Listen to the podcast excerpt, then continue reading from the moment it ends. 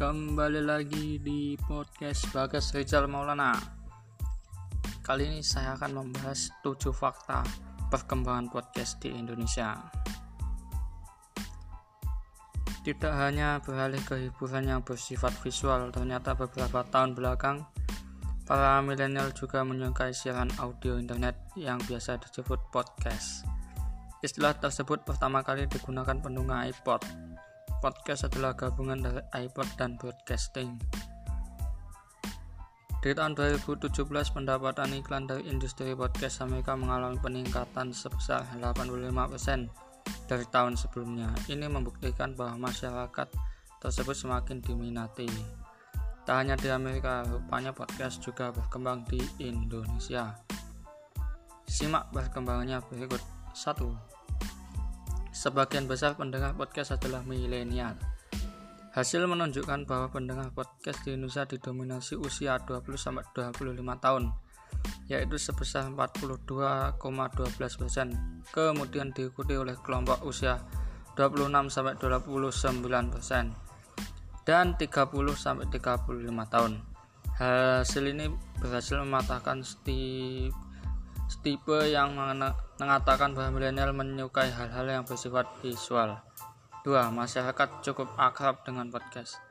Sebagian besar responden, hampir enam puluh delapan persen dari dua ribu tiga puluh dua orang yang mengaku bahwa mereka akrab dengan podcast.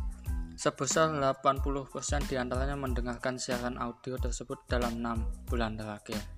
tiga. Ketertarikan masyarakat terhadap podcast.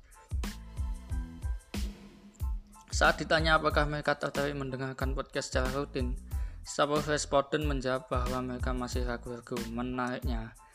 empat puluh tiga persen mengatakan bahwa mereka sangat tertarik, hanya enam persen yang tidak tertarik mendengarkan podcast.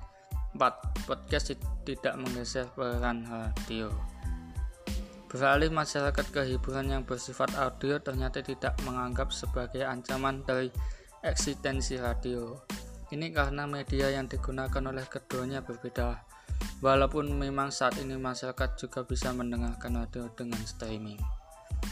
Survei yang ditunjukkan oleh Dialog Sosial menunjukkan bahwa masyarakat yang tertarik podcast dan radio mencapai lima puluh enam koma tujuh persen dari seluruh responden. Peralihan memang ada, tetapi untuk saat ini tidak sampai menggantikan peran radio. lima. Spotify adalah platform favorit untuk mendengarkan podcast. Spotify menjadi pilihan utama platform untuk mendengarkan siaran tersebut. Kamu hanya perlu mencarinya di laman browser pada tab podcast. Spotify akan menyuguhkan berbagai macam channel yang sering didengarkan pengguna SoundCloud, Google Podcast, Podcast Cast, dan Apple Podcast.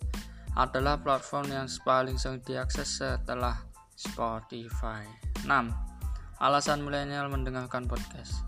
Terdapat berbagai macam alasan mengapa orang suka mendengarkan podcast. Namun tiga alasan yang paling sering dilontarkan adalah kontennya bervariasi, fleksibel, dan lebih bisa dinikmati daripada konten visual. Masyarakat biasanya mendengarkan di rumah, saat berkendara, terutama di kendaraan umum, serta di tempat publik seperti kafe, perpustakaan, dan lain-lain. tujuh. Genre paling diminati adalah entertain. Terdapat beberapa macam genre podcast yang bisa kamu jelajahi, mulai dari edukasi, ilmu, pengetahuan, horor, olahraga, dan lain-lain. Namun genre favorit pendengar di Indonesia adalah entertainment, seperti report, hasil karya Reza Cahdikal, dan kawan-kawan. Kemudian disusul oleh genre lifestyle, teknologi, dan edukasi. Apakah kamu salah satu penggemar podcast? Dan semoga ini informasi bisa bermanfaat untuk pendengar semua. Thank you, bye-bye.